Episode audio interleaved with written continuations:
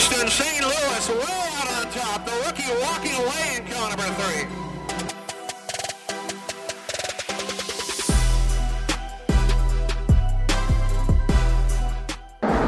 Whoa, Mandigo sideways! Backwards into the pit wall! Yellow flag, Steve Mandigo backwards into the foam at the head of the front straightaway.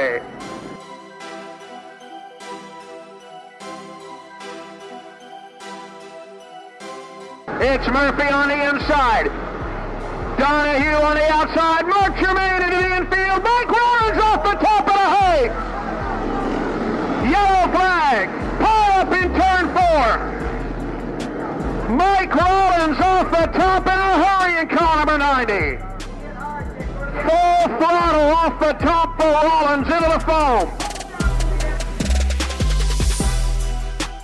Two to go now for St. Louis at the start-finish line. The only thing that can stop him now is lap traffic crashing in front of him. White flag for Justin St. Louis. The battle will be for second. Checkered flag coming out. No contest for the Crunch Bunch. Justin St. Louis wins it easily. Here comes the race for second. At the stripe. At the line. For second. Oh, I don't know. Welcome, everybody, to the Uncommon Deeds podcast. The race for second was way better than the race for first. Yeah. he didn't know for a while, so I, I, Who- I left it out. Uh, it was Matt Potter and Rick Streeter, but I don't remember who got second. I think it might have been Matt Potter. I believe so. And they were both in pickup trucks. And they were so slow. They ran side by side the whole race, and they were so slow that I had a half a lap lead. And you also you had dominated the heat. Yeah. Was this the week where you got your PP slapped for stinking up the show? It is. Yeah, it absolutely is. And by the way, let's just be clear. The reason why I started on the pole and, and blew everybody away is because I didn't qualify for three or four weeks in a row. So my handicap was absolutely the lowest it could be. And uh yeah, so we were gifted one. Um but yeah, that's the night that Tom Curley was like, Hey, this is your first win, right? And I was like, Yeah. And he grabs my hand and I think he's gonna shake my hand but he pulls me in close and he's like, if you ever ruin my show like that again, I will tear your car down until we find something illegal. I was like, oh, okay. Message delivered. So you're saying you're proud of me. Yeah. Thanks. That's what I'm going to take from that. Uh, How you doing, buddy? I'm good. How are you? Hey, we're back another week. God, that was 22 years ago. A little Holy more. shit. Yeah. Wow. Okay. I'm old and fat now. Right on. How are you doing? Oh, old and fat. Yeah. Is And cons- golf done? considerably more gray than you. Uh, well, okay, I'll give you that. Is golf done? Is it too cold now? Like it, Uh, it's drop twenty degrees in the middle of the day today. Yeah, I think uh, we're supposed to close today. We're recording this on Sunday, but then I got another at least week or so of closing everything up and putting stuff away and maybe cutting up some trees. We'll see. I'll keep cashing them checks while he wants to keep giving them to me. Yeah, that's it. Make that paper. It'll be far less stressful. Mm.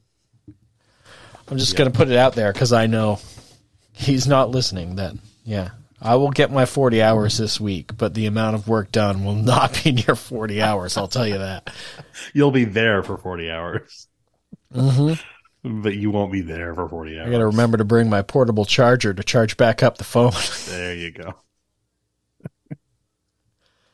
Especially if it's 40 degrees and raining. Mm. Yeah, this is the November we know. Uh, Uh, we should have been at Loudon today for the uh, for the Northeast or excuse me, the New England Racing Museum. You'll get that. but- You'll you're going to nail that at some point. You're going to get that Yeah. name change right. Well, Bob Bob Bianchi couldn't get it right, so he runs the damn place.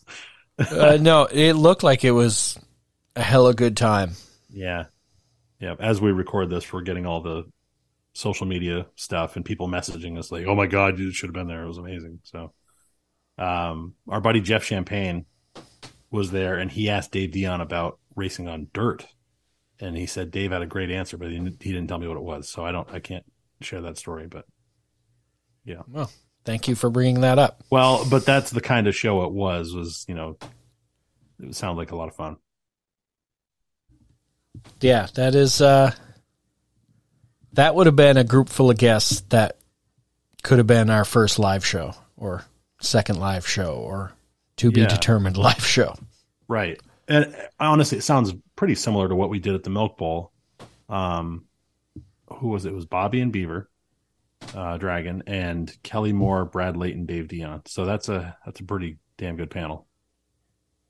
A lot of them guests right here on Yeah, Uncommon Kelly Moore's Deeds. the only one. Yeah. Go back, listen to those episodes. Mm-hmm. I do look And we got and we got Dave Moody as the he was the MC, and we had him too. So eh, we all right, we're doing okay. a lot of people, a lot of people pulling and taking from our show recently. That's right. And that's that's for you. That's for you. There you go, me. teeing it right up. That's a uh,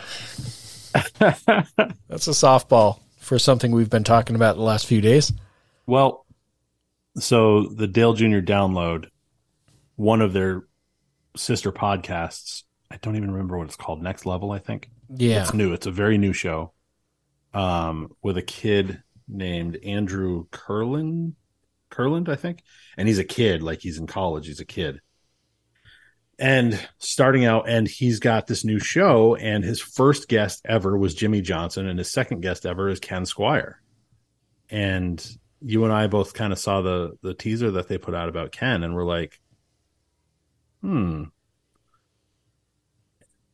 Not I- that I we w- have like yeah, rights over Ken Squier by any no, means, but right, and like that, it felt silly to to feel like, what are you guys doing? Come on, like a protective parent watching out for their child. that's exactly what it was. Like, I wanted to protect Ken from who is this kid, you know, but obviously, and I thought about this, like you and I were both like, what, what, and then I was like, listen, if Dale Earnhardt Jr. is putting his faith in this kid, then the kid obviously has something.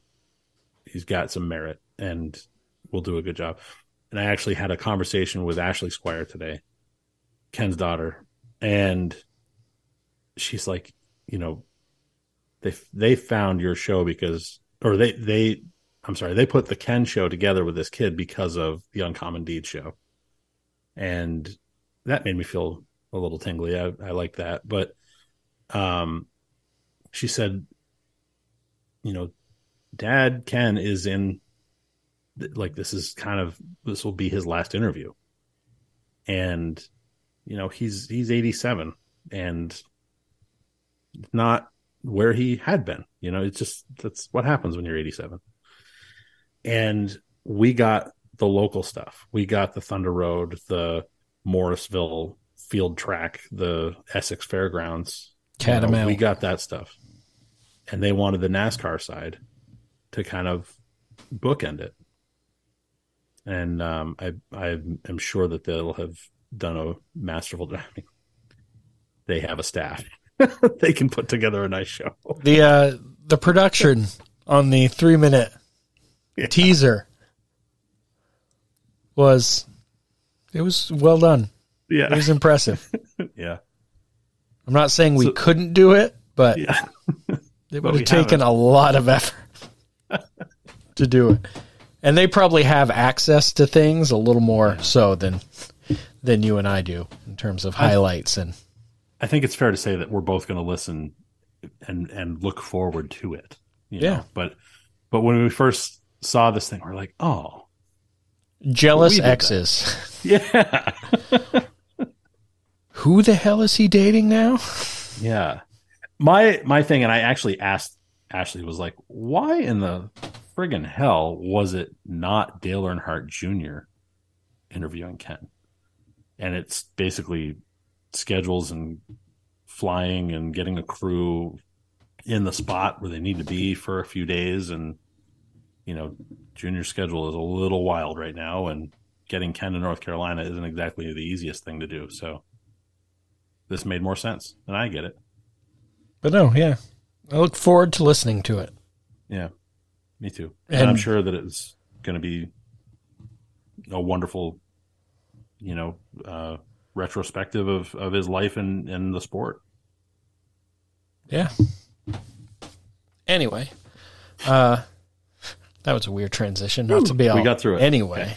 yeah anyway, uh, back to dirt this week. Yeah.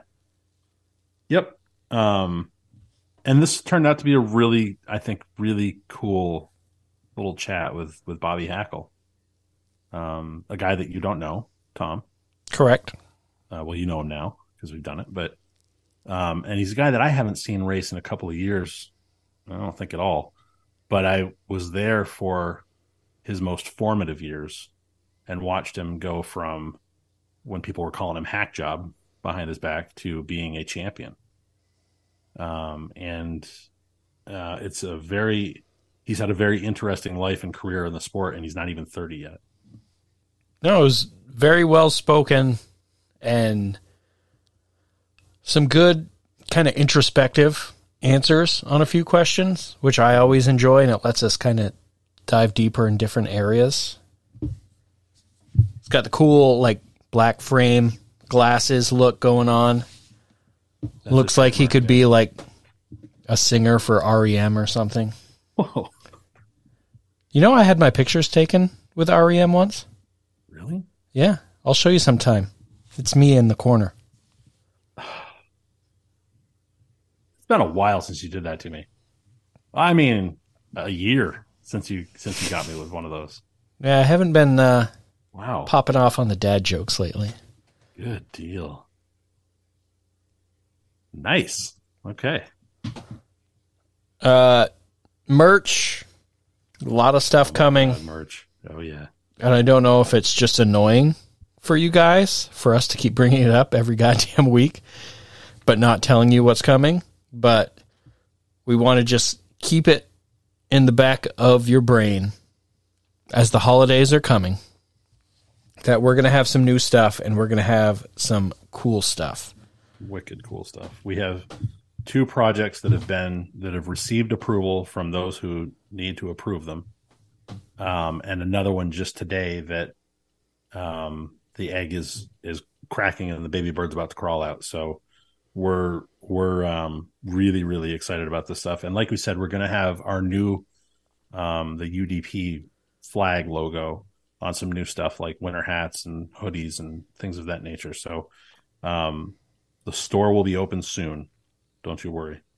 But yeah, we got I think one at least one new uncommon deeds shirt coming, which we're super excited about, which has got a real throwback vibe to it. Yeah. And then we have the start of a new project we're doing. You know what? I'm going to give you this. It's called the Legend series, Yeah. Yeah. where it'll be something different every month or two. And then that original one will probably go away. And like Justin said, we've gotten the okays from people we need okays for for the first couple of those. And then we have another little nugget that we got approval for that might be. Justin's favorite, and it has to do with an episode we did a little less than a year ago Yeah. with a couple charming young men Yeah. who created their own racetrack. Well, I think we I think we've narrowed it right down then. It's a Thunder Road shirt. No, it's not. So be ready and shop Uncommon Media for all your holiday shopping.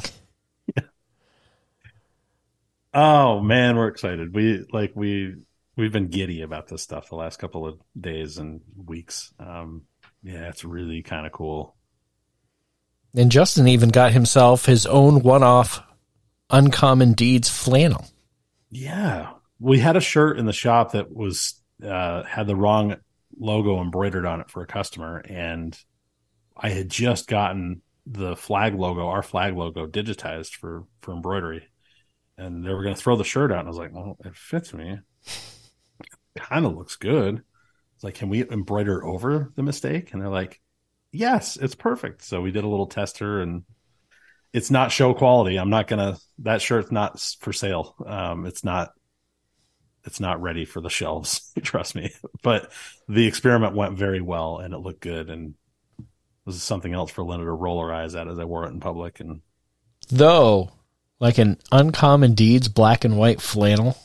yeah, it's this is a good looking shirt. I'm just saying that the embroidery that was done over the other embroidery, right, we have to stop coming up with more ideas. not perfect. Yeah, but For right anyway, now. we can. But everything will be up on all the socials, so just keep an eye out for that. As always, got to thank all the people that make this show happen for free every single week. Barre Tile, you know, one of our OGs, been with us for a long time, mm-hmm. And couldn't be more happy to still have them on board with us. And you guys should check out their Facebook page if you need some inspiration. And if you need work done, you don't even need to check out the Facebook page. Just go see them, call them, take our word for it. They're going to be the ones to make your project look great. That's right. Yep. Um, 50, coming up on 51 years in the business. Uh, they know what they're doing. They're good at it. And yeah, like, like we said in the commercial, you don't need our word because them being in business for 50 years pretty much tells it all. But take our word any, anyway, Yeah. Take our word anyway. or at least tell them that, you know, That's right. you heard it from us. Yep. Also, Absolutely. with us for coming up on a year, Bushy's generator sales and service, and it's getting real cold. There's rain. It has all the makings for losing the power for a little bit. When I got up this morning to take the dog out, it was 61 degrees. And when I took the dog out after supper tonight, it was 34. so that is all of November in a 12 hour span. And you know what's coming next. So uh, get ahead of it, prepare yourself, get yourself a standby generator. Um, it's propane powered, so it's efficient and, you know, state of the art kind of stuff. Uh, the number one Briggs and Stratton dealer in the state and uh, big dealer of Kohler generators as well. Ben services Vermont, New Hampshire, New York, Connecticut, Mass. He can pretty much do it all for you. Um, sales, service, installation, shopping, new and used. If you're looking for, you know, a small portable generator or something like that, he's got those too. Absolutely. And said it. You know what's coming next. And it's snow. Mm. And if we're going to be in a cold environment and we're going to live here, you might as well have some fun. And if you're going to have some fun in the snow, there's one place to go, and that's LaCare's Power Sports. Live that brap life. Am I right? I don't know. I'm too old for that. That's what the kids are saying. Uh, sleds and ATVs and boats for the summer and God, they know how to have fun. Uh, the LeCares are awesome, and they're 61 years in the business. You know, again, you don't need us to tell you that they're good because they've been doing it for literally six decades. Um, Yeah, Tons of safety gear in right now. yeah, tons of helmets. They had like 125 helmets in last week on the showroom floor. More gear coming. And, you know, I learned about that on their Facebook page. And I'm guessing Jarrett probably has a lot to do with it that they are they're up and on it on the Facebook right now. They Jeff have doesn't seem like a social media darling to me. Last But time Jared, I I knew, he still had a flip phone. That could have changed, but uh, but no, they if they get something in, they put it up there. That could be a great chance to see, especially something used, perhaps to see it quickly and strike while the iron's hot to get a great deal. That's right. Yep. And we did share a post on our page recently. It was about a sale or something uh, of that nature about the, the gear that you're talking about. Um, they've got, it'll blow your mind, the stuff that they've got available for you. Um, and it's like we said, sharp. it's sharp. Yeah. And like we said, don't, uh, don't wait on next summer. That's only six months away. Um, if you're looking at a, at a side by side or an ATV or a boat or a dock, um, that's the place to go. So think about it now while it's not crazy busy. That's Heck yeah. What you need to do. Lacares Power Sports. Thank you once again to all the sponsors that help us bring this show to you for free every single week. Storytime will be back next week. We're kind of going week on, week off recently. We'll see if our schedules. It's, I take I take like a week to think about it and then another week to write it. That's kind of where I'm at. Coming up next week, the story of Chet You Betcha. Have you heard of him? You betcha. You betcha. I And- raced under the name I raced under the name Mitch Fantastic one time. All right. I'm gonna do it again too. Did you finish fantastically? No, I ran out of gas. That's fantastic. Yeah. That seems like as good a place as any to let Justin make today's introduction. You've heard us say it on the show a bunch of times. Racing is generational, and this guy is a fourth generation racer. Um, his grandfather is maybe the best known of of any of the Hackel family. Um, almost 300 wins, but the kid's doing okay, folks. Uh, multi time champion on dirt and uh, a pretty good shoe on asphalt as well. And uh, it's our pleasure to welcome from the Capital District of New York for some reason on this show, Bobby Hackel. Welcome to the show, man. What's up, guys? Glad to be here. Yeah, you're you're one of the very few Empire Staters that we've had, and, and it's about time we change that. So thanks for coming on. Yeah, absolutely. I mean, I've spent a lot of time in the Green Mountain State, so it'll work. Yeah.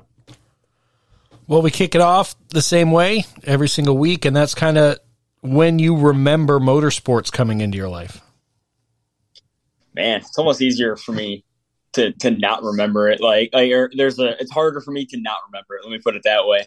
Uh, being fourth generation, uh, my youngest memories are just either at my dad's uh, garage or following him to races, and then just hearing numerous stories from uh, my entire family, grandfather, and then uh, my entire crew, which is all mainly family based, have been uh, around all of us. So I kind of uh, don't remember anything but racing.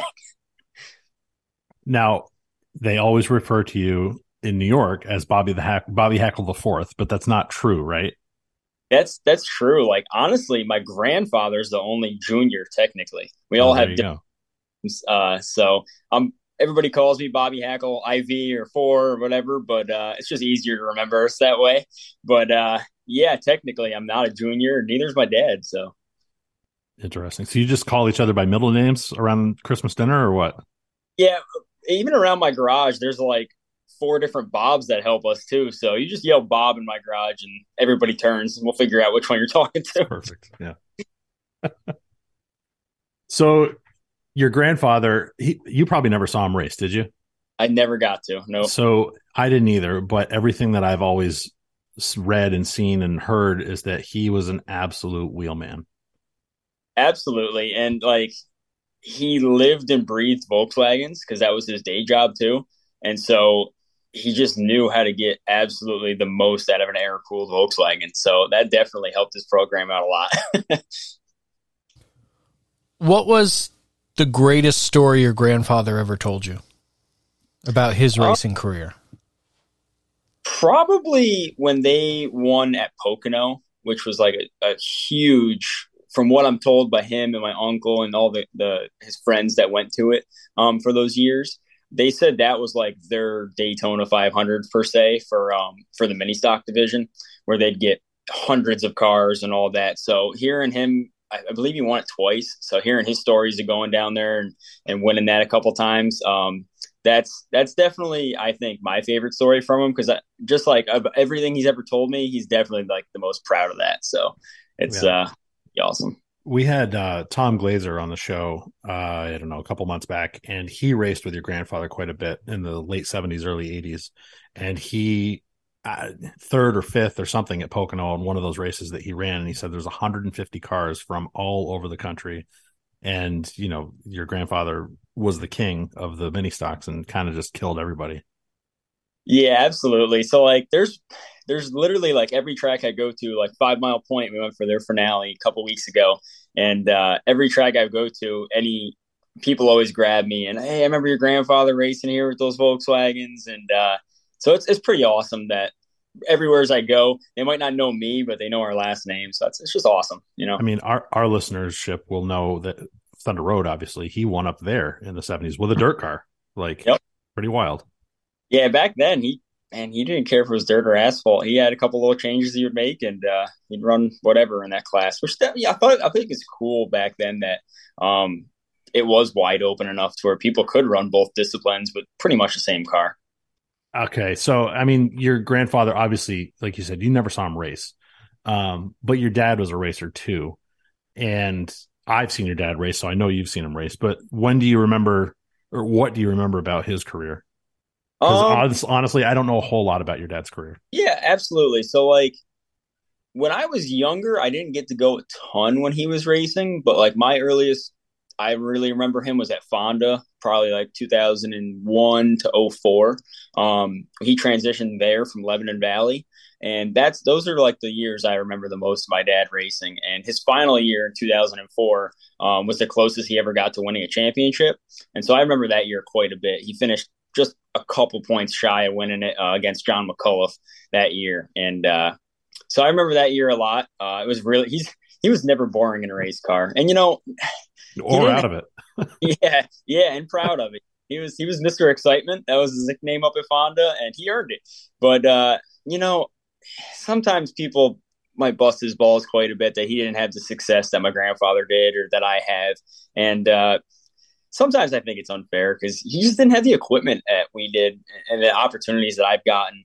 Um, and you know, transitioning from the mini mods to the the open wheel sportsman division that my dad did when the mini mods kind of died out, um, it was something that you know our family didn't have a lot of experience in. So he he was he was floating on his own for quite a bit and had to learn the hard way. So he uh he did good for what he had, but he also he had a long career still ahead of him. But he stepped aside to really let my career get going quicker. And so I got to thank him a lot for that. Well, I guess that leads us to you. And what is the first thing you get behind the wheel of? I started racing go karts uh, at age four, almost five, at Dodge City Speedway in Cobleskill, New York. Is that dirt or is that paved? That's dirt. Little tiny dirt track uh, by the Howe Caverns um, down down uh, 88. There's yep. a, there's a ton of go kart tracks around that area. Yeah, they're kind of half dirt, half paved, and everybody races all of them. Yep, yep. I mainly did dirt, but I did do uh, in in the later stages of my career before we moved up. Um, I did do some asphalt racing down south. Um, it was cool, but just uh, we just weren't familiar that much with it. So, I mean, how'd you do? Were you were you a good kart racer? Or? Yeah, we did. We did. We were quite successful. We got hooked up some really good people. My dad had a lot of friends in it, uh, like Billy Wood and some guys at the time that really got my program going. And and that's the thing. Like, I was just really getting starting to get successful on the local scene um, in 04, 05.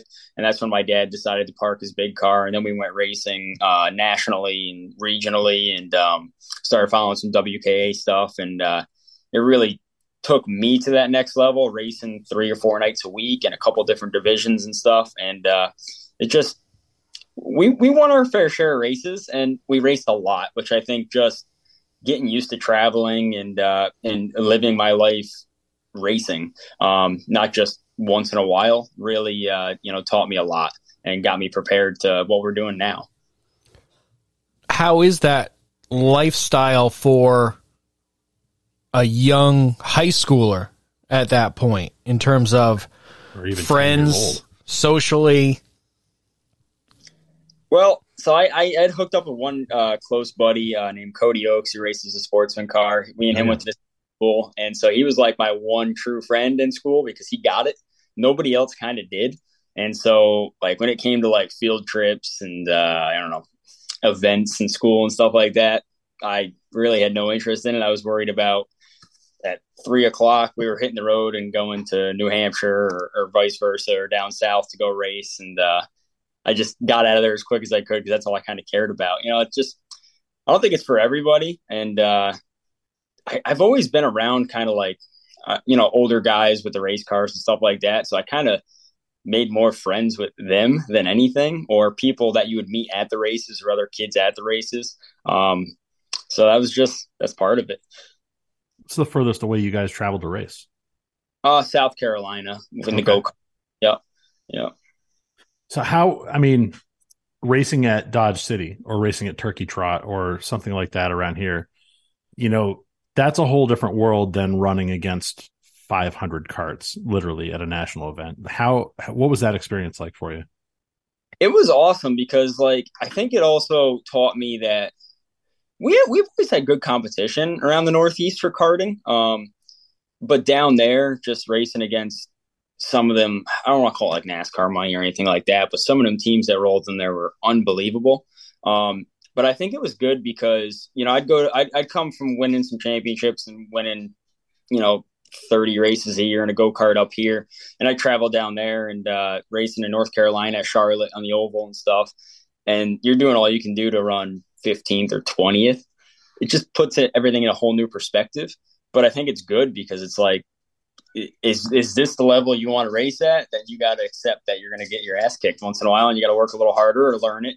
Um, and I think that's why, like a lot of times, even now in my career, I want to race modifieds versus some other classes and stuff like that because I want to race with the best. I want to race with the Matt Sheppards and the Stewart Friesens and uh, any of the above because that's what I've done my whole career. My dad's always kind of pushed me that way. Like you want to race with the best, so that way when if you do become successful against them guys, like it really means something. So I don't know. Just uh, I think it helped me as a whole grow up and uh, lean towards that way. So when you're branching out to these other areas and these huge fields, are you meeting new people? Are you kind of expanding, or do you guys kind of keep to yourselves? Um, in the karting deal, it was kind of tough. You kind of go down there with your clique of guys from up here, and you're kind of stuck with that. Um, about the only way you can kind of really expand down there and and learn of different different stuff is get your pocketbook out. And so we weren't we were kind of getting to the point where I was starting to get older at that point when we ventured down there. And so we actually instead of going that next step or traveling even further or, or moving down there or something like that, we decided to start going uh, Tobias slingshots as the next step. And so then I'd be more acclimated to moving up to a dirt car around here. Um, so that was kind of crossroads at the time. We did some southern racing and we were doing okay, but we needed to do that next step. And so my dad and my grandfather thought it'd be a good decision to start working our way into a different division up here to get acclimated to the dirt cars. Did you race with any kids in the carts that are, you know, famous, you know, racing at Indy or something now? I mean, there's a ton of kids that come out of carts that do things that are not stock cars. Sure. Um, a couple of them I've I've tried to like look them up and stuff. Quite a few of them um have done some starts and like camping world trucks and stuff like that one off, but none of them in my class at the time really, you know, are racing cup or any of that kind of stuff right now. So that I that I've seen. I could be wrong. Yeah. And now it occurs to me that if your dad is racing sportsman cars in the early 2000s, is he racing against Matt Sheppard and Stewart Friesen because they're in sportsman around that time too? He he stayed more local. He ran Fonda, Lebanon, didn't really venture out much. Um, he did race with a couple of them guys like Syracuse, one off a couple times, stuff like that. Um, but for the most part, he was a, a weekly racer at those tracks. It's just interesting to see the overlap there. Yeah, absolutely, absolutely. Like it's funny because like uh, I'm hooked up with Jason Barney right now. He's doing a, he does a lot of the sprint car work with us when I drive Brandon's car, and he's helping me a bunch with my shocks and suspension program, my modified too. And he he raced my dad he was kind of starting at the time, and then my dad was just about getting out. But there's kind of an overlap there, so that's kind of cool. But, yeah. Well, he's he's at the top of his game too. Absolutely, absolutely. Yeah. I've learned a ton from him. He's been awesome to work with. Yeah. So okay, you you did run slingshots up here. I did. I ran slingshots. I think two, three years. Yep, and they were a great stepping stone. Like literally, people ask me that too for their kids or or stuff to move up, and uh, it's about as close as you're going to get, I think, to a stock car um, before getting in one. Literally, like the only the biggest transition from a slingshot to a stock car, besides the speed, is the power steering. Believe it or not, because the slingshot or go kart, you're direct linkage to the front tires. So you feel every little rumble strip or anything on the racetrack or hole or divot. Um, and and when I got into a modified, that was one of the biggest transitions. Was like, man, I I've never driven anything with power steering my whole life, and so it was nice and easy to turn the wheel, but I couldn't feel everything. So that was that was something I had to learn. I definitely remember that in my first four cylinder car. Not that it's a modified, but you know, driving when you get your license when you're 16 or whatever, you're on the street and you're, you know, it's easy. And then you get in a race car and it doesn't have power steering. You're like, what the hell is this about? So it's kind of the opposite of what you went through. But, um, all right. Well, then bring us into modified racing. You, I mean, I met you when you were probably 15 or 16 years old and you were already winning races at that point. So my 13th birthday, my grandfather, my grandfather had um, Jeff Trombley driving for him um, a few one-off races. He sell a, a small block uh, 358 car, and um, so he would run the Lebanon Valley series at the time. I It was like eight, 10 races a year they would run them. So he had that motor sitting there. So for my 13th birthday, um, they decided they're going to take me to Fonda and just let me like run the car a few times, see if I could do it or if I liked it, all those kind of things, if I was ready. And so we went to the Fonda 200 weekend. Uh, I think it was McDonald's weekend at the time. And they just said, we're just going to, you know, start in the back of everything, go out and, you know, get your feet wet. Well, I had no idea what I was doing. And I just, my dad was like, don't lift in three and four. If you lift, it'll get tight, those kind of things. Like, oh, it sounds easy. Um, yeah. yeah, except you're going 130 at Fonda. Yeah, yeah exactly. Uh, long story short, somehow I didn't wreck anything. I kept stayed on the lead lap. Uh, I won the B main and I ran the whole the whole race and I stayed on the lead lap and kind of just picked the car, followed him around for a while, and I loved it. And I think I exceeded ex- everybody's expectations. And so all the slingshots were gone that that winter.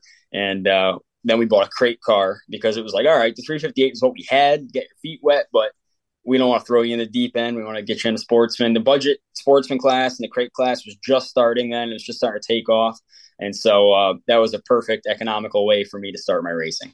So then we started racing Albany, Saratoga once in a while at the time, but we were in Lebanon Valley full time. Um, and then the more we started racing, the years to come, then I started, started running both tracks.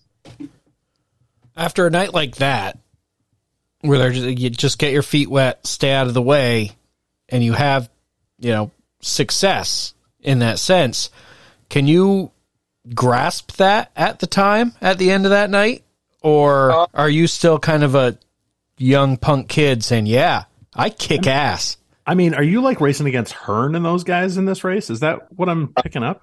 Yeah, I had I had Ronnie. Bobby Varin, Danny Varin. I got pictures of me. Follow, I basically followed Danny Varin around like the whole race. I had no idea what I was doing. Um, I couldn't. I had the hardest part of that whole day that I can remember is I could not get the car out of gear because my arms were so short and I could not grab the second, could not pull it out of second gear myself. So every time I'd come into pits after a heat race or anything, I'd stall it and I'd have to try to get it out of gear and go back to my pit. And um, so I thought it was like, wow, this is easy. I can do this. So fast forward to April, the following season, I go out the opening night at Lebanon Valley um, I drew the pole of my heat race. I won my heat race. Again, head's about this big. I'm like, wow, this is great. I can do this. I drove in the first turn of the feature and stuffed it in the fence. Back to reality. Had a lot to learn. Getting a group of cars and uh, at those speeds at a different racetrack uh, where you have to let off and hit the brakes and all those kind of things. I had a lot to learn still. So, mm. yeah. Yep. At 13, 14, uh, back to reality real quick. So, like, was that expected though? I mean, did your grandfather and your parents say, you know, the kid's going to tear some stuff up? I mean, especially at the Valley, which that place is insane to yep. run. So it's a it's a funny transition. Like, so that was expected, and so that was how I got hooked up being on a PMC car, which now I work at PMC full time. But my grandfather, my dad, they my dad ran Troyers back in the day. My grandfather was great friends with Ronnie Johnson, and Jeff Trombley, so he had some TO cars um, in between that time. And then he said, "Listen, you're gonna wreck stuff. Pete is a great guy at PMC. He's real close. It's gonna work out great because you're gonna wreck a bunch of stuff, and he's right here. So that we ended up getting PMC cars for that reason. And uh, I've never had anything else. I've never driven anything else. So it was just a, a connection that worked really? out for me for that reason.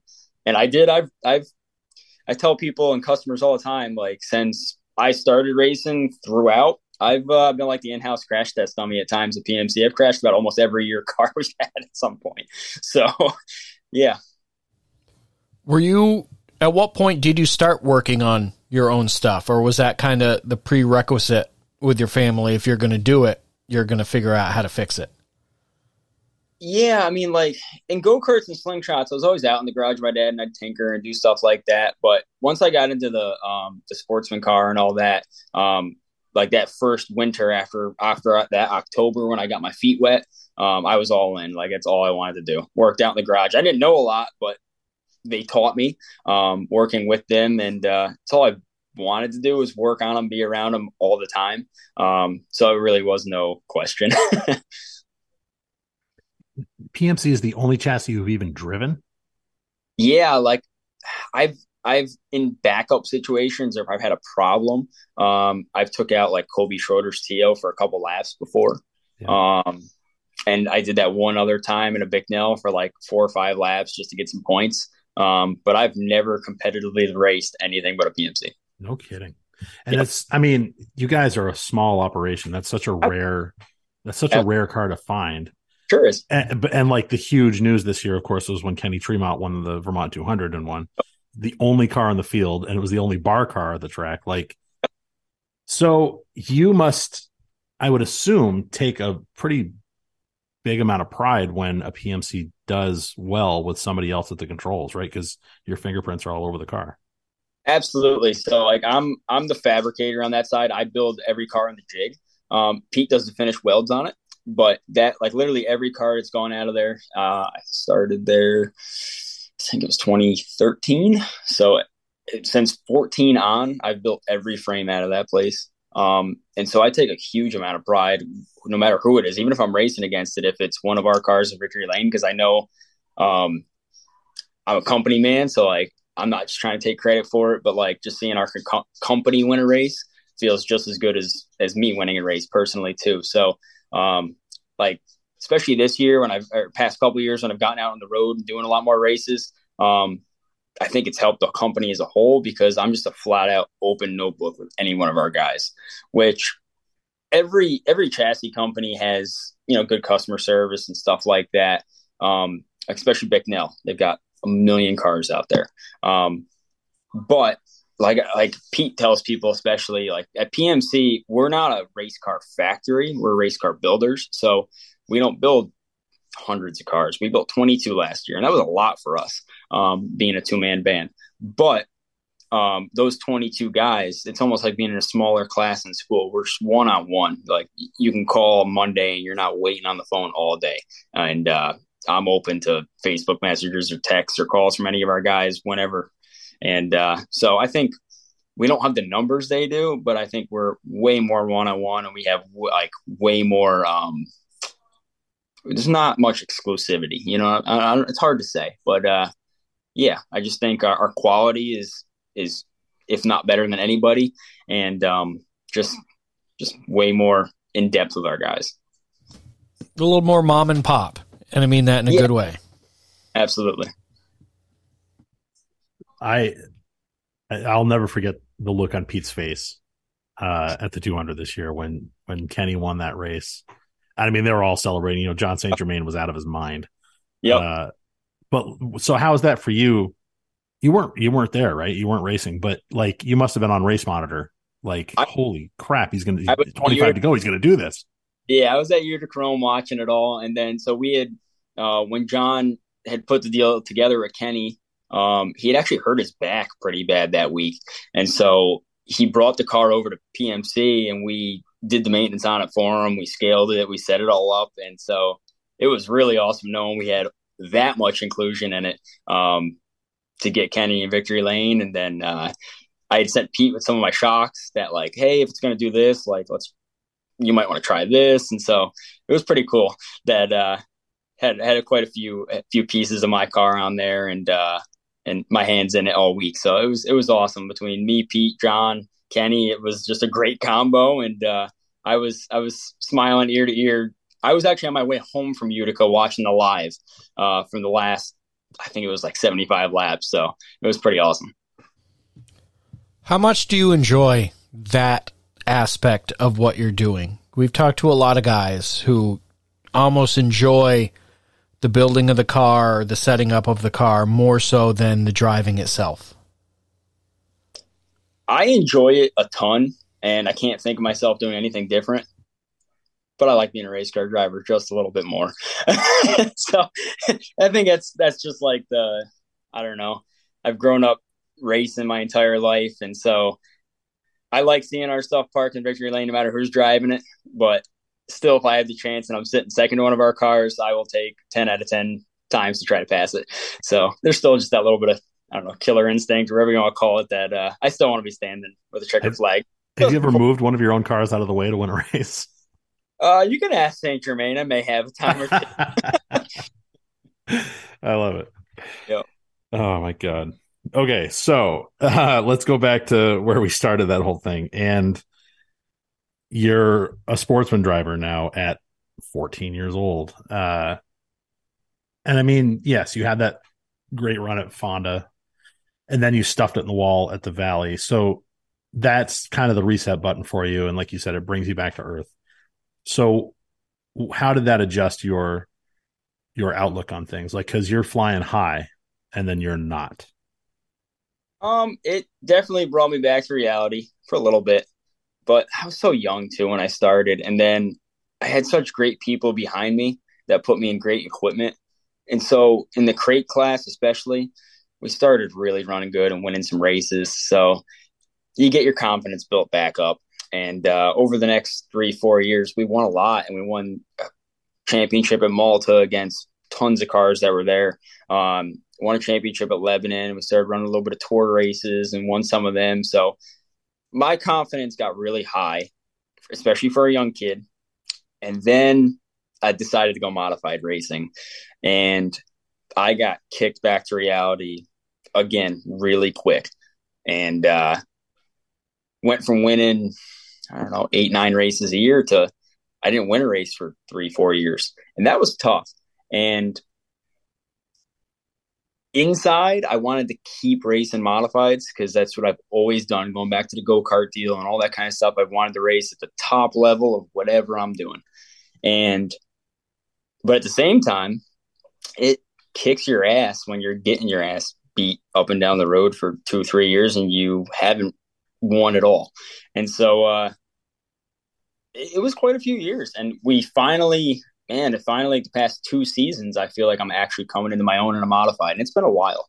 Um, throughout then i've done you know sportsman races on and off especially devil's bowl won a championship there and stuff like that which helps and it keeps the confidence built back up that like yeah i can still do this and even running against great field of cars at devil's bowl. Um, but at the same time when you get back in the modified with double or triple the horsepower and you're still not having the same success, you you doubt yourself. I don't care who you are.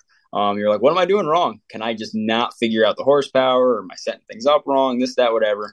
Um, but you also try to keep in perspective, like you're racing with the best. You're racing with guys that have more years of experience than I am alive in that class already.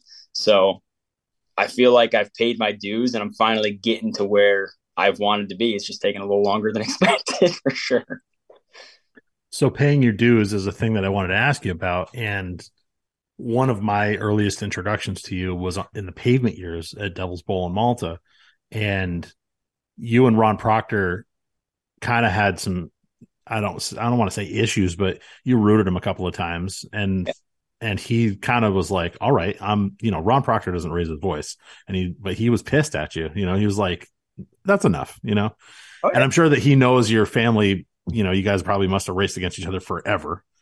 Yep. Um, so how did that go? And maybe not even specifically that, but when those veterans come over to you and say, all right, kid, you know, this is what you're doing wrong. And if you do it again, I'm going to put you into the firewall, you know? Yeah, that was sounds like a big thing too. Like I was so young and I would get cocky just like any young kid did. Um, and then so I, got, I transitioned to the asphalt, and again I went from being successful on the dirt, went to the asphalt, didn't have as much success quick, and those guys have all been successful. And so there was a lot of times I might not have had as good of a car as I needed, so I drove over my head, and then you're pinging off people, and uh, you piss some people off like that. And yeah, I mean, you don't ever want to piss a veteran off, especially somebody like Ron who's won so many races and that families know each other and those kind of things. So, I mean, granted, my family and my crew's always got my back, whether I'm wrong or not. But when you get older, you can look back and be like, yeah, you know, you're watching old video, you can go, yeah, I probably wasn't in the in the in the right on that side of things. Um, I did push some people out of the way, or you watch a video back and go, that was a little embarrassing. Probably shouldn't have stoved it in there. But uh, I also think it wouldn't have made me the driver I am today if I didn't learn those things and get put back into my place sometimes by some guys, you know? Were there any veterans in particular that kind of took you under their wing a little bit or that you could go to for advice? Yeah, probably probably Kenny Tremont absolutely was one. Um, I actually went to college at Hudson Valley and all kind of through that same time frame. It was actually around the same time frame as I was trying to make my transition into modifieds. And uh, I went and talked to him a couple times in his classroom where I was kind of like at the point where should I move back down the sportsman, um, where I'm successful, am I in over my head, those kind of things. Um, and I even said to him at one point, I was like, you know, I'm hearing six, seven different things from different people, and I don't know what to do. And he sat down, told me his side of things, and he ended it with kind of what I just said. He's like, you got to think like you're racing against race teams that have taken lifetimes to build up to the point they're at right now that you're racing against. And he's like, that's what you got to decide. Are you going to try to build something up to where these guys are? Or do you want to move back down to where you were, what you already had built up? And he's like, you got to think about who's telling you what and where it's coming from and what do those people stand for. And you got to weigh those things out. But hearing it from somebody like that, you know, it, it made sense, made a lot of sense. so um, I've tried to think about that ever since. And that's what I've been trying to do with the me and the people around me. I'm just trying to build our program up. And it takes a long time. And if this is what I want to do, and I'm, I feel like I'm finally got my trajectory of what series and class and stuff I want to run, um, I feel like we're just, you know, building bricks up and we're getting closer and closer. Kind of going off that and what Justin asked you, do you put thought into or care about your reputation or what people might think about you? Um, I feel like when I was younger, I just cared about accolades or trophies or championships, um, which all of that is super important. I mean, that's what we race for.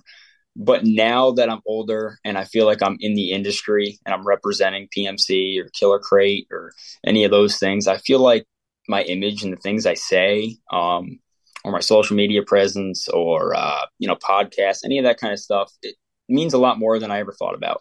And so, I try to represent our company or how I talk to customers or any of those kind of things, or even how I race guys. Like, I still feel like I'm a pretty aggressive racer compared to most, but at the same time, I got to think like I don't want to be a wrecking ball. I don't want to root one of our customers out of the way or, or something like that. You know, I might, I might rough John St. Germain or somebody up, but I'm not going to go and take one of them out because you know that's not going to represent our any of our products good.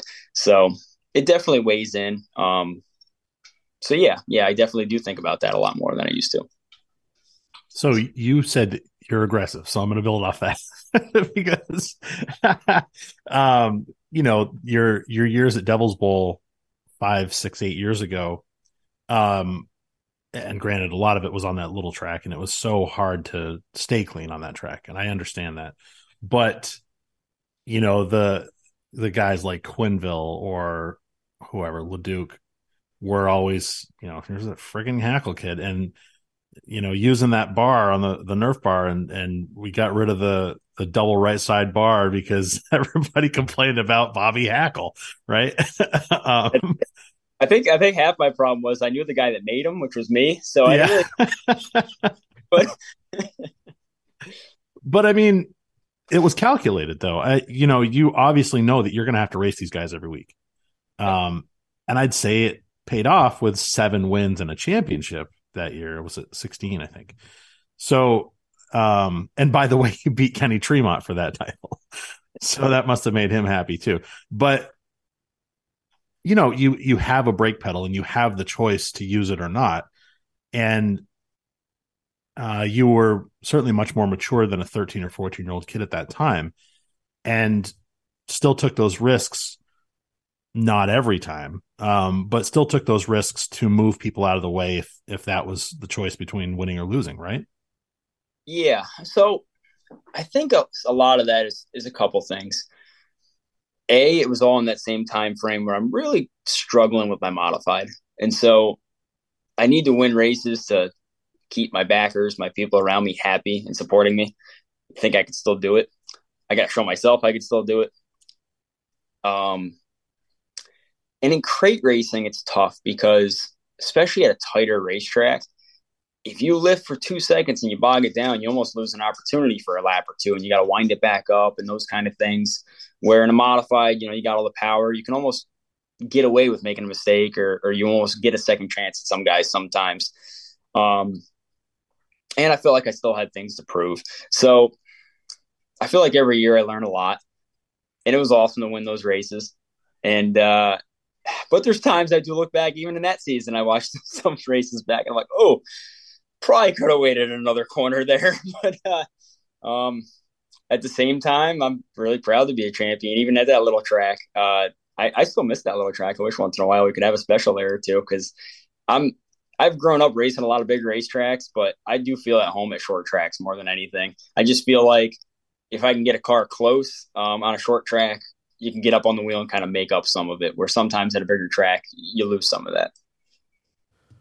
I'm curious now, at your old age compared to compared to then, if you're talking to a young kid, how do you relate kind of aggressiveness if you're talking to that young kid who's just trying to win every week? It's tough. Like I'm 28 now, so I've been in these things since I was 13. So not old, but like I, I do feel like I have quite a bit of experience in them now. And uh, you try to, you try to, you watch things and you go, man, I, I've done that. Um, so you try to tell them like I've been there, done this. Next time you should try this. Um, but at the same time, it's you don't want to slow a kid down too much either because it's easier to. I feel like it's easier to slow somebody down to try to put the fire in them, but um, you try to just do the normal cliches of like, listen, if you've got three quarters of a car on somebody, it's your spot. But if you're not quite to a certain point, like, like kids coming from go karts to modifieds, it's tough to try to judge the front end and those kind of things. So you try to help them with that. And then you got to try to tell them, like, listen, like the way these cars are built and where you're sitting, you're so in the middle um, with the headrest and the body so big. You try to tell them, like, just certain nuances. Like, if you, like, and you, if you're in that situation you can't see the guy, if you're in that spot on the inside of him, he's not going to see you either. Um, that's about all you can really do. it's tough. it really is because I've been there. Um, and and I don't care who you are. You could be Brett Hearn or Matt Sheppard, and they still once in a while make mistakes. Once in a while, not quite as much, but uh, I do too. so your brother tried to do some racing, right? He did. He did. Uh, so are you are you kind of the coach in that situation? Yeah, I was. Um, it was it was fun when he did it. Uh, he just with a new job and things he had going on, he really just couldn't commit the time to it. Um, but yeah, I was trying to be like everything we just talked about, trying to be that coach. And then, you know, he'd get frustrated, like spinning out right in the driest, slickest part of the racetrack, not lifting, gets it turned around. You're trying to tell him, like, listen, I know you're trying super hard to pass that guy, but sometimes faster is slower and slower is faster in those situations. And so, but I've been there. You know, the cars, the car in front of you is getting bigger, so then you start trying harder, and then the car starts getting smaller as it drives away from you, and you really don't understand why because now you're trying harder. Um, easier said than done, but uh, we've all been there, and you know, I, I feel like at some point he'll try it again, but right now he's just not at that point. But yeah, I was definitely uh, trying to be the coach in that situation, and uh, saw a lot of things I've done wrong in my career happening there. And and that's that's part of it. Uh, okay. sprint cars. Let's talk sprint cars because during all this time you are, yeah, driving that that car with that little 305 in it, yep. and you're whooping up. I mean, you were you guys didn't run a lot, but you won a lot. Yeah, and uh, hopefully this coming season we get to play with that thing some more. Uh, Brandon's working on getting the 360 motor put together so we can uh, broaden our horizons a little bit on that side of things. But uh, yeah, man, sprint cars were that was kind of a welcome thing too because I was again I was you know really beating my head against the wall on the modified side of things. Um, and my buddy Brandon, who I went to college with, uh, had inherited his grandfather's sprint car uh, when he passed away, and he wanted to keep the the family legacy and the whole team going and stuff. So he wanted me to drive it, and I had no idea what I was doing. Um, but boy, I kind of felt really at home in them. Um, people ask me all the time, like, what do you like racing or driving better, sprint car or modified? And the biggest thing I tell them is driving a sprint car is unbelievable. The corner speed and um, you don't like just they're ungodly fast, and it's like the Formula One of dirt racing. But racing a modified is a little bit better. The wheel to wheel racing, um, sprint cars can get strung out a lot.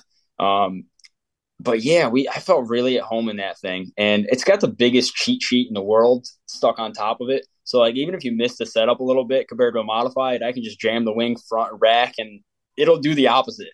So, uh, and especially I think it was a great learning getting my feet wet in the sprint car. It's a little devil's bowl track because there wasn't a lot of aerodynamics and stuff to it. So I got to learn a lot of the setup and feel of the sprint car without having the wing really mess with a lot of it. And then running other tracks or transitioning to bigger Devil's Bowl um, started to teach me the the wing speed and and all those kind of things as we went. But uh, yeah, me and Brandon just being good friends too. We just worked really well together. We could uh, he has a great mechanical side to him and aspect and he learns a ton. Like he didn't know a lot when we started that deal but uh he absorbed a lot and he's great. He's really great to work with and uh he had a lot of things in life that put uh racing slowed it down some but yeah we're starting to ramp back up and hopefully we get to continue on with that because i've really enjoyed it and look to look to try to do even better. Not to sidetrack us too much because it popped in my head so you transition, you do some asphalt stuff at Devil's Bowl. Does anyone ever try to tempt you, or did you ever get tempted to try something with fenders at some point? Absolutely. So, like, right at right at the end of the Devil's Bowl and Malta deal, I kind of was at the point where I was telling my guys, like, I either want to go race an ACT car or I want to go back to dirt. There's no in between. Like the the asphalt modified deal was cool, but I wasn't in love with it. I was like, if I'm gonna race asphalt, I want to race one of those, or I just want to go back to dirt where I'm at home. Like not like I kind of just that that's where I was with that whole deal. Um, and we talked about it, talked about it, and just like I either wanted to go race Thunder Road or just go back to Lebanon Valley or Malta. so, well, Malta wasn't there at the time, but yeah. What did your dad and your guys say to that? Were they like, "Cool, let's try something different? Or are they like, hey, our bread's usually kind of buttered over here? Yeah, it was more like we can think about that, but we have a lot of modifieds and equipment right now. So let's just go back to dirt, finish the year out. And we went back to dirt and won two races before the season was over. So it kind of just like sealed that right there. so and have, yeah, have a look. I would say so. But but I do watch Thunder Road quite a bit on FloRacing. I still someday would like to get up there. I've never even been there, but it looks awesome. Well, listen, it I think behind the scenes we might have helped somebody get a ride for next year. So we can awesome. we can work on you too. Don't worry. We'll we'll find yeah. something. Maybe we'll start you off at Claremont and work your way up to Thunder Road or something like that. Yep. Let's take a break from our podcast to tell you about the people that help us bring this show to you for free every single week. Now, the chances are pretty good that if you're listening to the show, you love to play outdoors. If you're going to be on the trails, on the water, in the dirt, or in the snow, the first place to go is LeCaires Power Sports in East Montpelier. LeCaires is the area's only authorized Polaris dealer and they have brand new industry leading Polaris ATVs, side by sides, and snowmobiles in stock and ready for you, plus a great selection of pre owned equipment. If you're getting ready for winter, there's still a handful of 2023 Polaris sleds available. But don't wait because they'll go fast. Plus, check out LeCaires' full line of parts and accessories, riding gear like helmets, boots, gloves, jackets, and more or make an appointment with the skilled professionals in their full service and repair department. And by the way, it's not too early to start thinking about next summer with a 2023 Princecraft pontoon boat, a Mercury outboard motor, a Hewitt Dock, or a Polaris Razor Sport side by side. How about a Polaris Ranger UTV or a Polaris Sportsman ATV? Now, you know all about the LeCaire family's racing history, and you know they don't settle for anything less than perfection. The same is true about their other passion, LeCaires Power Sports. In fact, they've been at it for 61 years. Check out their virtual showroom, catalog, and services online at lecaires.com. Find LeCaires Power Sports on Facebook or give them a call 802 476 8199. LeCaires Power Sports, Route 14 in East Montpelier, Vermont. If you've got a home project going on, your first stop should be Barre Tile and Morrison Clark Incorporated. From flooring to kitchens, from bathrooms to outdoor projects, from your home to your business, they are number one in Central Vermont. As you've heard on this show, Justin and I are officially middle aged super dads now. And one of our favorite hobbies is looking at the Barre Tile Facebook page to see their latest projects. I love the carpeting and hardwood flooring, and he loves the kitchen countertops and shower installations. And it's true.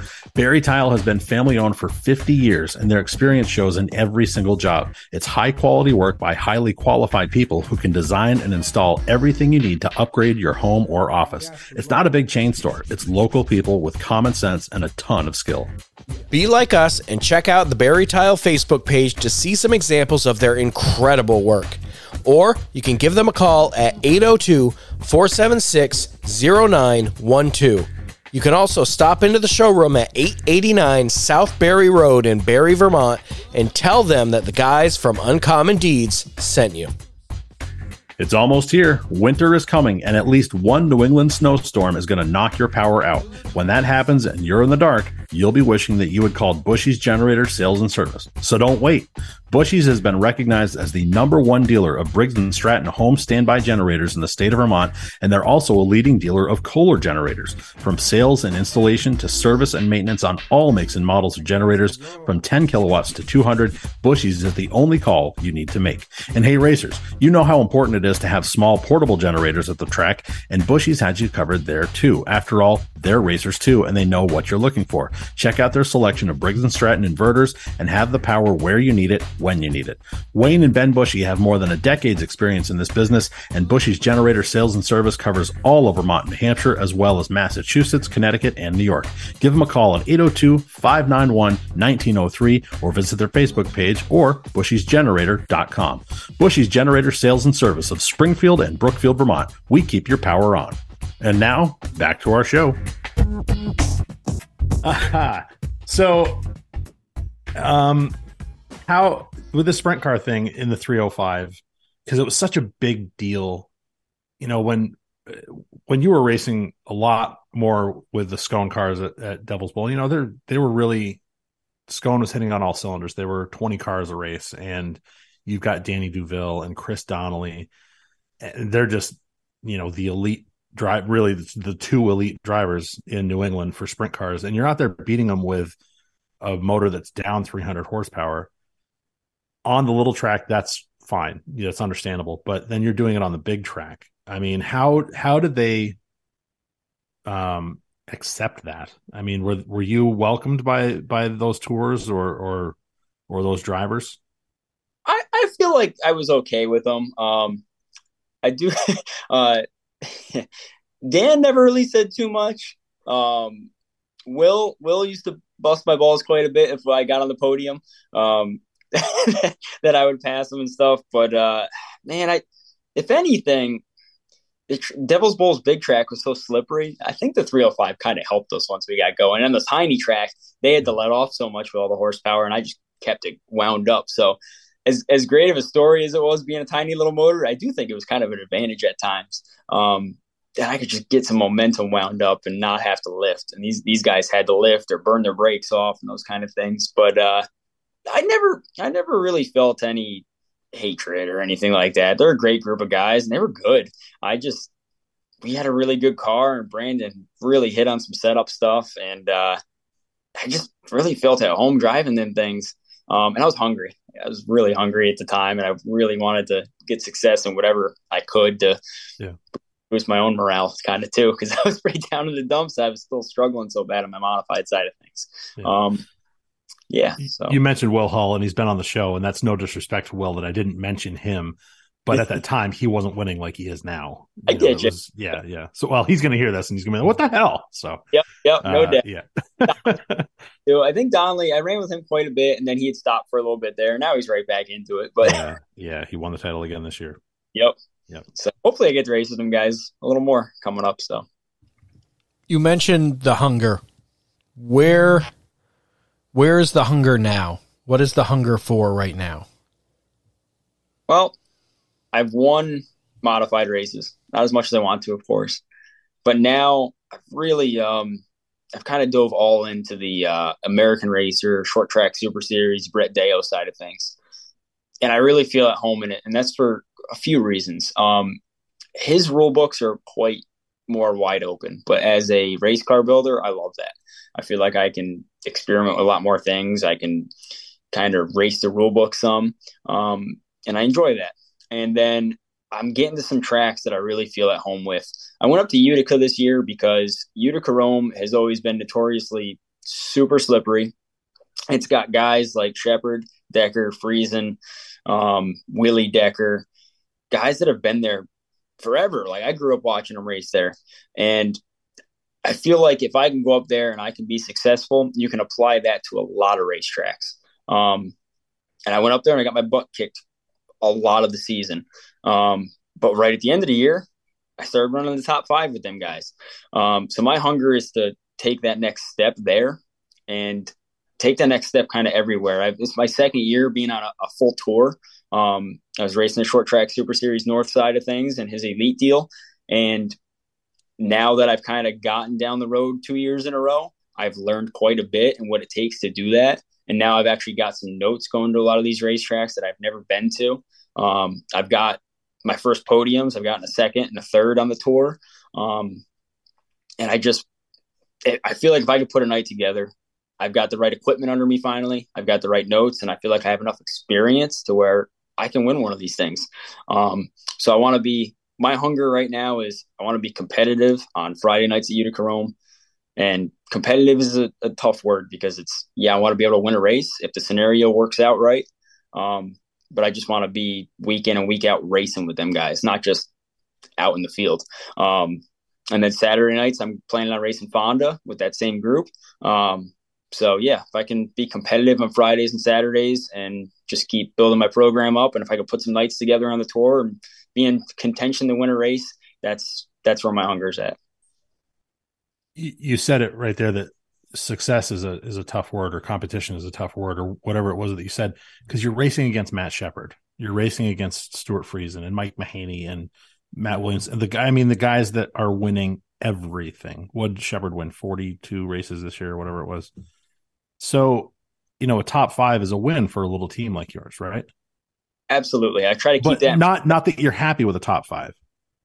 Exactly. That's like the perfect way to put it. Like it feels like a win at times, but it's not. Like you still want to win the race. You want to bring home trophy, and then the track helps, uh, especially when you're racing as much. But uh, I just try to keep it in perspective. Like the final two months here, I've gotten hooked up with Jason Barney, um, and we've hit on some things at PMC. I haven't been out of a redraw. I haven't been out of a top ten in two months. That has been a huge boost to our team. Um, and hopefully I can transition into next year with that momentum I've I've left with here, and uh, I feel like I'm closer and closer every week, and, uh, and that was my goal this year going into it. If running those tracks was to hopefully get myself to this point, so I can take the next step for next year to uh, try to break out really um, on this next level of racing. It's been years to try to get to this point, and uh, hopefully, hopefully next year can be our breakout year. Tell us a little bit about your car owner. So, I really don't have a car owner per se. We we have a group of guys that just all have a lot invested. Um, cars are owned by me and work and uh, bob godgar owns a lot of equipment i use on my cars and motors through killer crate. My grandfather owns a lot of parts. My dad owns a lot of stuff. We all kind of own the truck and trailer together. We've all pooled money together. So car owner is a very broad word but i've just got great people teamed up. We have a great team. And uh, it's awesome that i've got these people behind me because racing at any level is crazy expensive. Um, but to race at the level we're trying to race at right now um, is really expensive. And so uh, it takes all of us. And if we lost any one of those people that makes this happen, it, it couldn't happen right now. Um, so I'm just really thankful for my dad, Bob, my grandfather, um, and everybody I have supporting me is uh, awesome. And, you know, on nights where we get on the podium right now, um, and where it almost feels like a win. And seeing all those guys uh, excited is what it's all about. And so hopefully uh, we can we can get some pictures and get a nice big fake check to put on the wall and win a race coming into next year. Sounds like it would be a very sloppy divorce. So hopefully everyone stays happy. yeah, we're not we're not planning on any of that. Just keep everybody happy and uh, we can win some races, and that's what it's all about. So, who is Bob Godgart and how did this all happen? I've, I've gotten to know Bob pretty well, but oh yeah, um, you know, he is a very interesting guy with a lot of different interests. How oh yeah, hell did he end up supporting you? So I've known Bob a long time. I grew up racing RC cars in the wintertime, and Bob raced RC cars, and I really didn't know him that well. And then uh, our local RC car track um, was going under, and he took it over and kept it going. So I, I knew him a little bit more then because he took the place over and I met him more. Long story short, I was at Fonda Speedway for their end of the year race, and I was just a spectator in the grandstands. Um, me, my girlfriend, and my one of my crew guys was there hanging out. I went to the concession stand, and Bob happened to be there, and I got talking to him, and I didn't even know he lived 10, 15 minutes from me. And he's like, "Yeah, hey, I want to come over and help you, work on your car, go to the races with you, stuff like that." And it's like, "Yeah, absolutely. We could always use a helping hand." Well, he got hooked after being with us for a few races up in Malta and helping work on the car, and then we got talking about um, Devil's Bowl and Which how he I raced. He raced at Devil's Bowl in the '80s, right? street stocks at Devil's Bowl, Malta, um, and Bethel uh, on the asphalt. And so he had really wanted to get back up to Devil's Bowl because he used to race there. And so he had bought me a crate motor to put in one of my spare cars. And that's how I got back to racing at Devil's Bowl full time. And then once we started having success and we won some races, he's been hooked ever since, the poor guy. and now tell us what is Killer Crate. So Killer Crate, um, we were having a lot of success on the crate side of things. And we I, I had had between my dad, my grandfather, and myself, we have a lot of tricks and things that we had uh, learned. And Bob's like, man, like if you really want to be successful in modifieds, we should transition some of these tricks and things you do as a business to try to help pay for the race cars and then also build up the modified program. And so that's how we got into dyno and motors and selling carb spacers and rating valve springs and rockers and all those kind of things that we do now as a business. And that business solely goes towards our race team and, and paying for modified motors and those kind of things. So Bob, uh, he's a great entrepreneur. He's done lots of businesses in his life, and uh, that was the side of things that he brought to our program that, again, has has helped us and me build it up to a level that we never would have been at. So Bob's been a huge part of our racing program. And now there's another name that I've seen on your cars. I don't know a lot about them, but who are the Sharps? Um, they we were partnered up with them to race at Lebanon Valley. Um, we actually don't race together anymore ever since I transitioned out of Lebanon Valley. Uh, but they were a guy and his wife that had owned a, a, big block motor to race at Lebanon Valley, and we put it in one of my cars, and hey, we won a race, and we were really competitive for the time we were together. Um, just it didn't work out to keep going, and uh, but I I thank them a lot for everything they did for me for our two year stretch there, and and the races we won. So, um, yeah, and I wish them success with what they're doing going forward. And in racing, I've unfortunately I've been around it long enough that you know things happen. People are here for a little while and then they can't do it for various reasons or they got to do other things and and that's part of it. Pieces to the puzzle. Yep, absolutely. How tough is that grind trying to get like you said to this next level the business aspect of it and the financial aspect that obviously goes with it? It's really tough. I mean, you almost never like especially uh, traveling right now, um, you never don't think about the finances. You almost um, you look at races and uh, you almost got to worry about like what's it pay to start before what it pays to win, so you can make sure you got enough fuel in the race car and the truck to get to and from to break even or close to even. Um, and and those various things and uh, so it's really tough and then like especially this time of the year um, like we just got done going to swap meets this weekend and, and trying to, you know, hustle uh, used parts to get the bank account built up um, to, you know, divvy out to rebuild my own equipment for next year. So it's, uh, there's almost never an off season now, especially when we race in February and stuff like that. Uh, it's a very short couple of months, but um, yeah, you almost, the finances, you never, never stop thinking about it. Um, but you know, can I can I can I ask you? You know, you don't maybe you don't have to give the, the answer, but what are you guys spending on motors in a big block or a 410 or whatever you're running? Um, it's it varies just like anything. Um, we've we've got one new one that we paid for, and that that's in the 30 range for a big small block.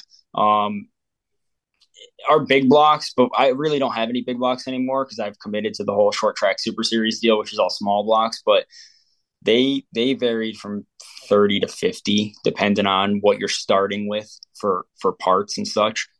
The small block side of things is a little more economic a little more economical um, because it's a lot more wide open. Like you can go down south and buy a super late model motor and bring it up here and rebuild it and use it.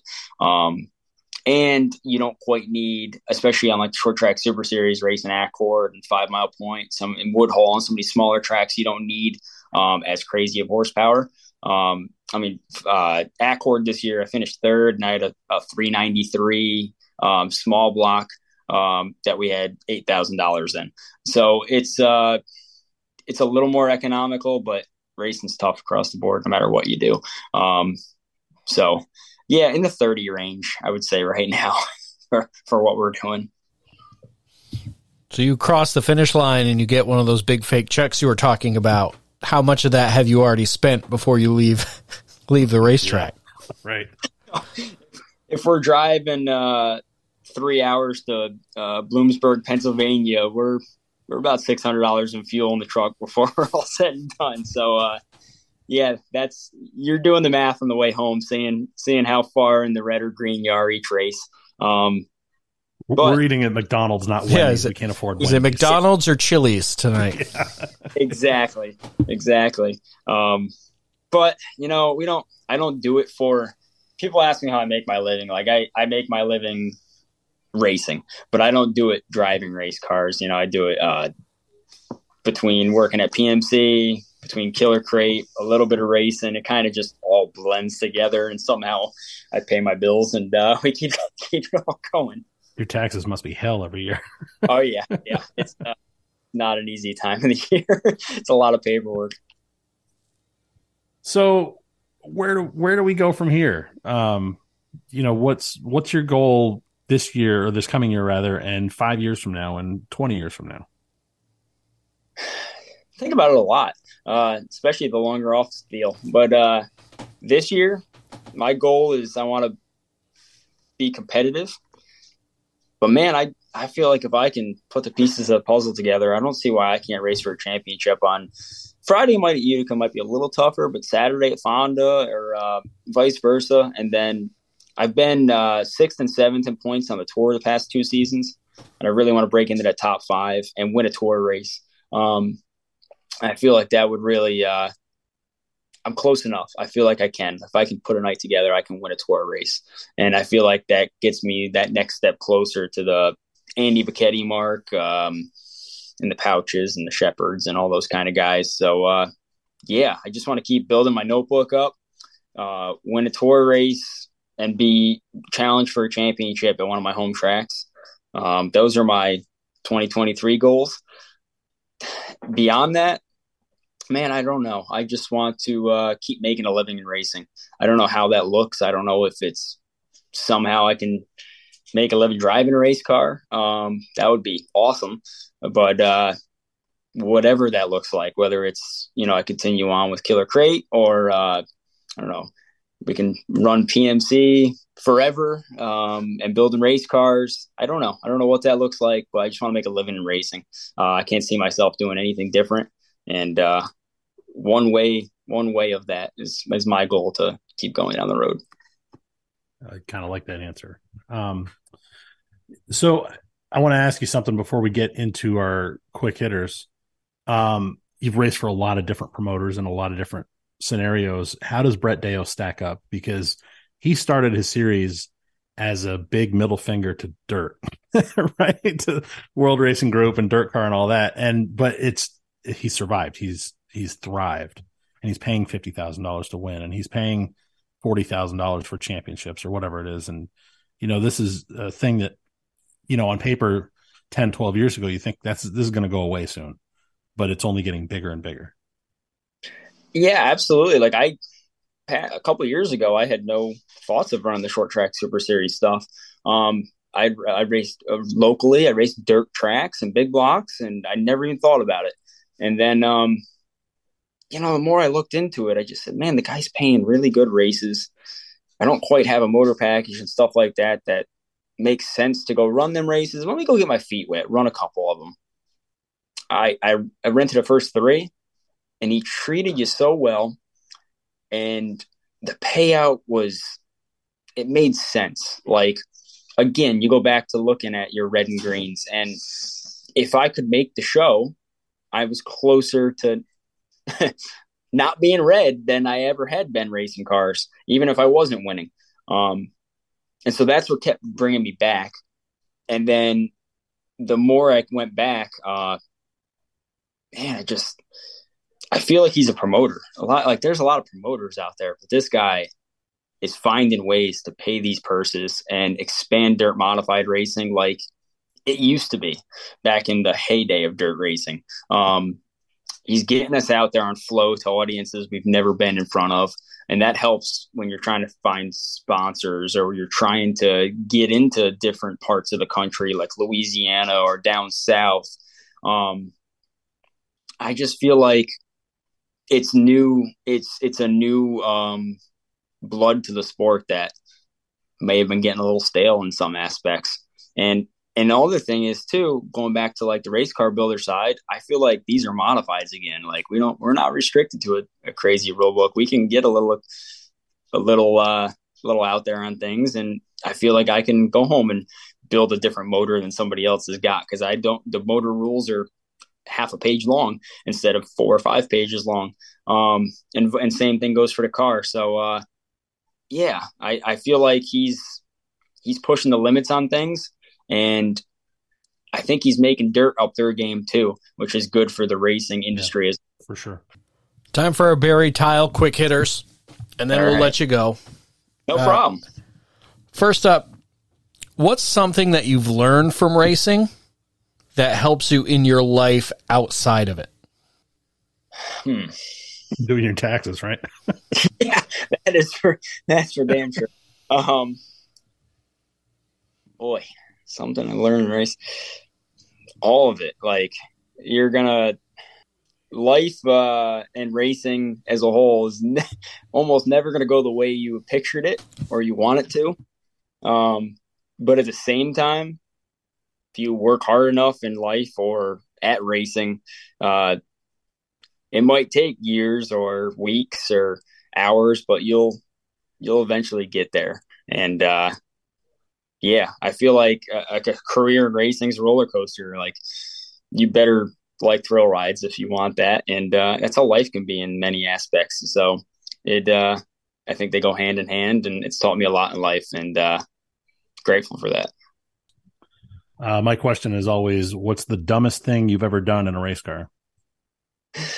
Um, one night at Lebanon Valley, it was a heat race. Uh, I was in a transfer spot, and it was the last lap going into turns three and four. And I drove in like 10 car lengths too deep, and I banked off the side of Peter Corlado, which is was one of our customers as well at PMC. Um, and knocked that guy out of a transfer spot for absolutely no reason. And I pissed off my sponsors and a lot of crew members and everything at the time. And I looked back and I was like, wow, like that really was probably the dumbest thing I've ever done. There was no reason to do that at all. And I wrecked the side of my car, I wrecked the side of his car, I wrecked his night. And I pissed off people that uh, had a lot behind me. So, and I was young. I was, that was probably like my third year racing.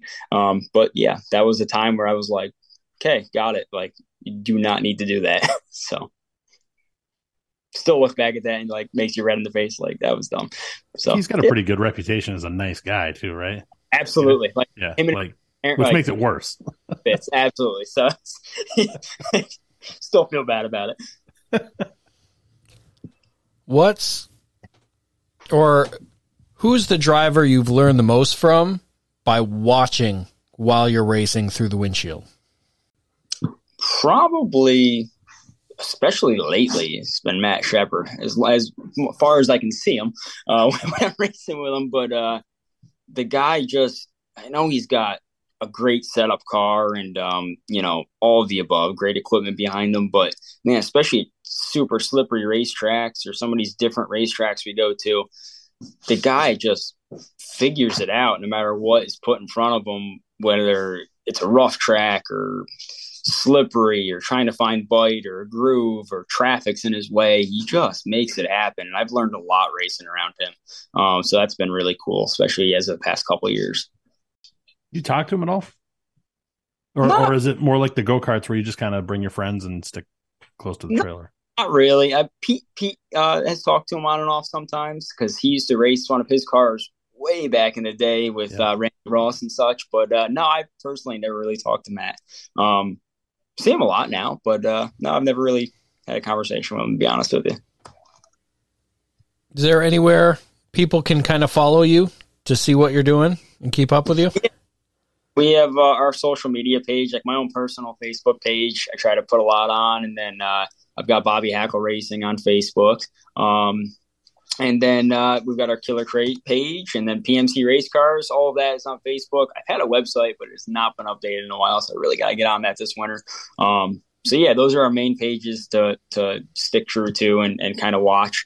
And uh, you'll be able to see us at Fonda Speedway on Saturdays, Utica, and then the short track super series and then I, I still venture out and try to get to a lot of specials at various racetracks as well um somebody Yeah, asked me you just you just won at Five Mile Point on their last weekend ever.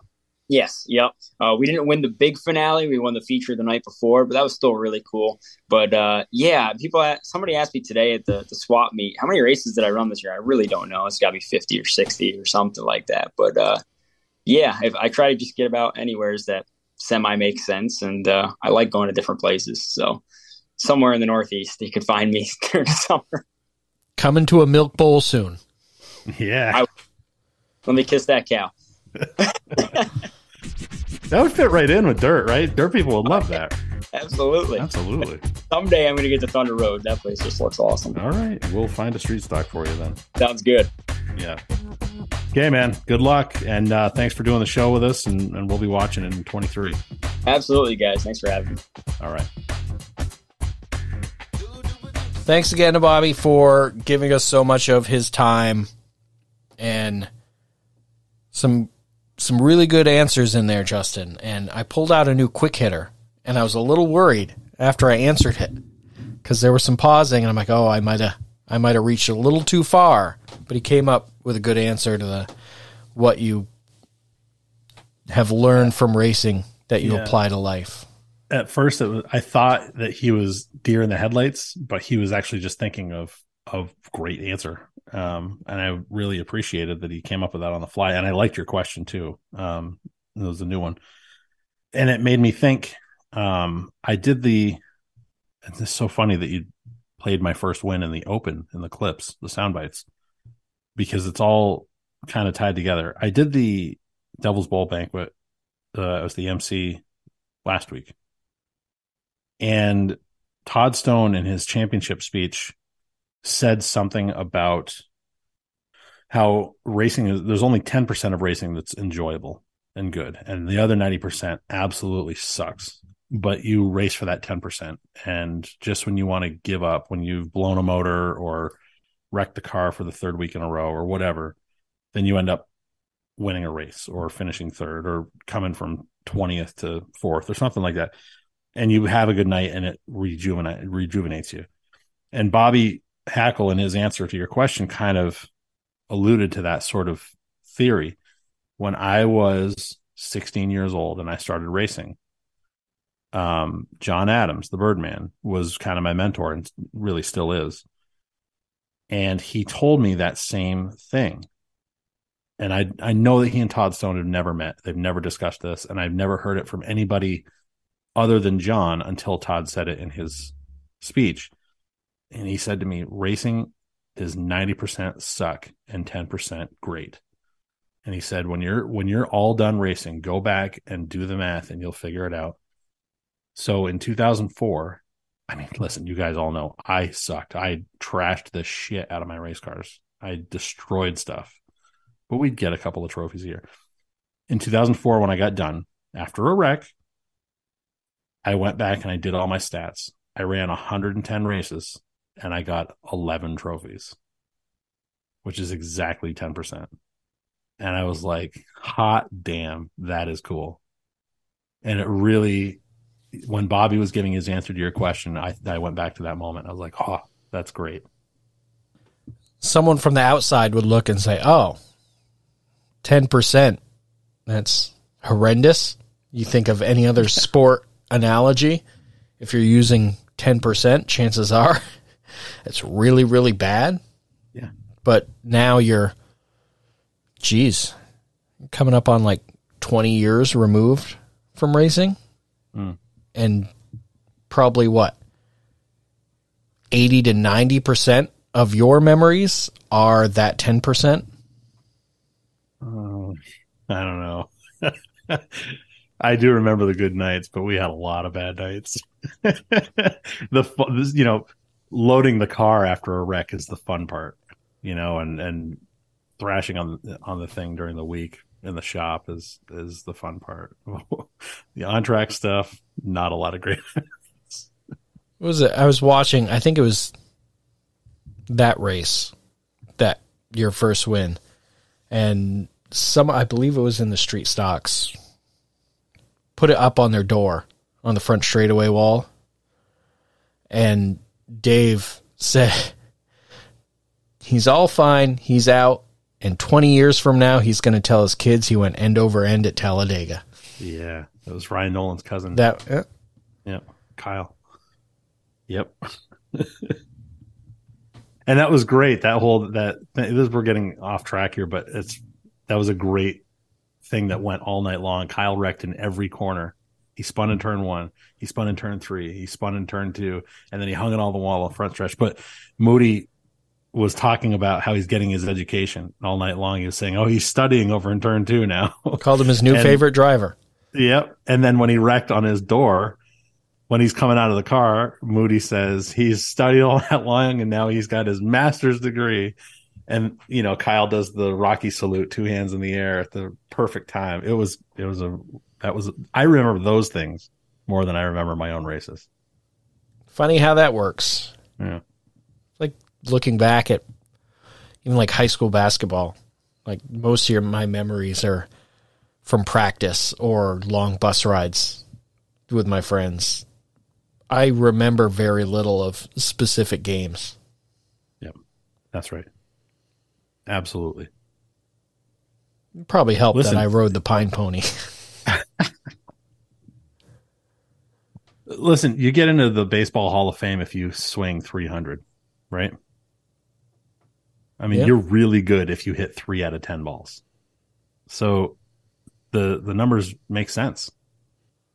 Okay. And it doesn't it doesn't make sense, but it you're going to lose a lot more than you're going to win. True that. Make sure you're following us on all the socials, Uncommon Deeds on Twitter and Facebook, Uncommon Deeds Podcast on the Instagram. I have nothing special planned to say the Instagram this week. Sorry. If you want to be part of the Uncommon Media family with this show, the new sports order, some of the new projects we have coming up in the next few weeks, you can email us uncommonmediavt at gmail.com. Mm-hmm. All All right. kinds of sweet plans. And like we said, stay tuned to the merch stuff. That is coming very soon. We have proofs on a couple of designs. You're going to want to get your mitts on this stuff because it's going to be limited edition.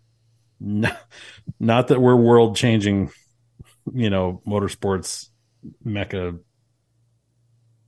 I forgot Maybe New England say, but, changing. You know, we're yeah, that's there you go Or at least but shooting there's not going to for be a lot of these shirts made. So so get them while they're hot. They look awesome. Uh, yeah, But if it's overwhelming success and everyone wants more, we'll make some more. yeah. Like when Disney would re-release Snow White from the vault on VHS. Right. Like, does anyone actually believe that this is the final ever run for the McRib? Oh, No. It's coming back at some point. yeah. We've we've gone off again. We Let's pull it back in. Uh, Wrap us up, Tom. you've been listening to the Uncommon Deeds podcast, a production of Uncommon Media.